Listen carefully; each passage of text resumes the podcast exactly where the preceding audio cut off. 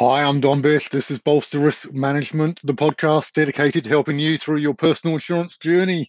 Remember, personal insurance is all about you, your body, your health, and most importantly, it is a tool to replace your income should something happen to you. Bolster Risk Management is here to help you protect against risk, find value, and build wealth, all at a pace that suits you, where you're at. And this is a journey that we're taking together. And uh, for the first few months, we're going to be talking about that foundational piece, which is insurance. Today, day 15, here we go. Right, income replacement. What is it? What do I mean when I talk about this? Uh, income replacement, crikey. This is probably one of the biggest minefields that people can stumble on when looking at personal insurance. Um, these are the ones that are the monthly paying benefits that will provide you a, a portion of your pay if you're unable to work due to illness or accident. Uh, now, some of the reasons for not being able to work uh, might include accidents. Uh, maybe you broke your hand, so you can't type on the keyboard, or you had a head trauma from a fall, so you can't concentrate. Uh, maybe it's an illness. Uh, maybe you had a had a stroke and you're unable to hold a conversation in your sales job. Uh, there are some key concepts I want to want to go through today.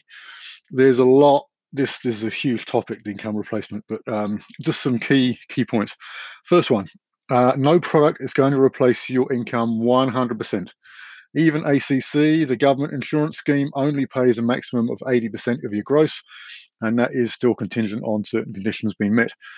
Uh, the best you can hope to get with an insurance company is about 70 75% um, for a single product. Uh, now, uh, second point. Broadly, the price is made up of three part, uh, three parts. So, how much are you insuring for? So, how much is the benefit each month? Uh, how soon do they start paying, and how long do they pay you for? Okay, so that's the second point. Third point: uh, some products will not be paid if ACC pays, and other products will pay you regardless whether or not ACC pays. And then the fourth point: uh, some of these products are known as agreed value, and some are known as indemnity. Crikey, Don, for someone who's not going to do, use any jargon, there's a whole lot of just dumped on you. So, uh, right, now, before I get into this too far, uh, there are fish, fish hooks all over the place. Uh, different insurance firms have different slightly uh, different uh, different slightly products. Uh, they do things slightly differently. Uh, you're going to need professional advice. When I say fish hooks, look, I'm not saying that the insurance companies are there to deliberately uh, trip you up. It's not their modus operandi to you know make things difficult for you. But there are differences in the what, and the when, and how they make the claim, and how they make the claims, and how they make up all the benefits. It, it's pretty vast. Okay, so a big part of why I do these podcasts is try and break all this stuff down, break away some of the, uh, the mystique and the waffle uh, that seems to come out of the industry, and just try and make these ideas a bit easier for you to, to grasp. And for me, the, the point is when you do sit down with an advisor, you've at least got a base level of understanding of, of, of some of the things going through. Right, okay, getting back into it. Point one. So, uh, insurers. Uh, the the big country's biggest insurer is ACC by a long margin. Um, and you're not going to get 100% if you're too injured to work.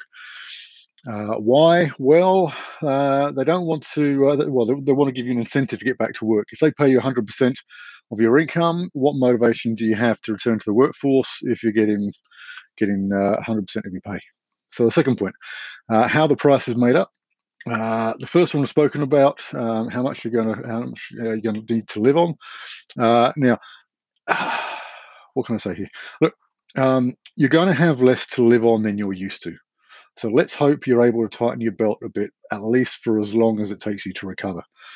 Having a longer wait time will reduce your premium, but if you don't have the savings, then waiting 13 weeks, and that means three months, before your benefit starts is going to hurt you. Okay, so don't leave yourself short. Know where the risks are up front, and your advisor should be able to help you with this. Now, how long is a benefit going to pay for? Look, the longer the insurer insurer has to pay you, the bigger the premium cost is to you.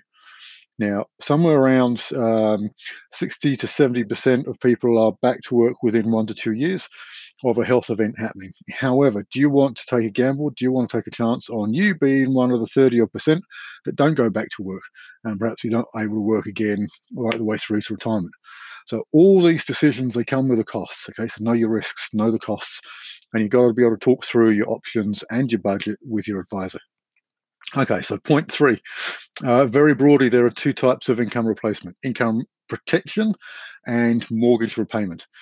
Now, the first will not pay if you have an accident and ACC pays you. Okay, so income protection is not paid if ACC is paying you. The second one will be paid. So if you've got mortgage repayment insurance, that will be paid to you by the insurance company, regardless of whether or not you're getting ACC.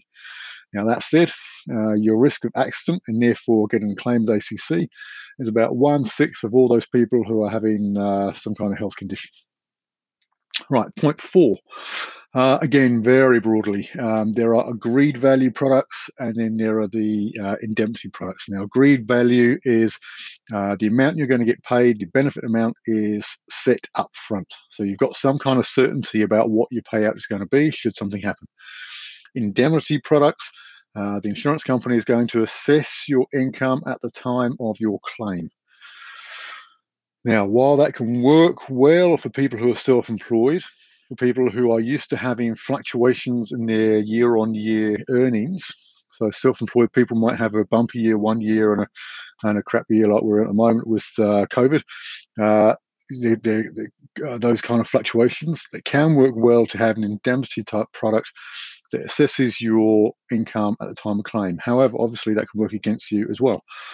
So there are pros and cons with both types. Okay. Now that all of that is quite a lot to get through. I'm already at six minutes and over, and I didn't even get to ACC's Cover Plus Extra, which is uh, another great agreed product, but I don't have time for that now. Okay, so um, insurance it doesn't have to be confusing. I know a lot of what I've gone through is quite in depth, but it's not meant to be confusing uh, I am getting these potentially difficult concepts and trying to break them down and uh, make them a bit more easy for you to digest, nice bite-sized chunks.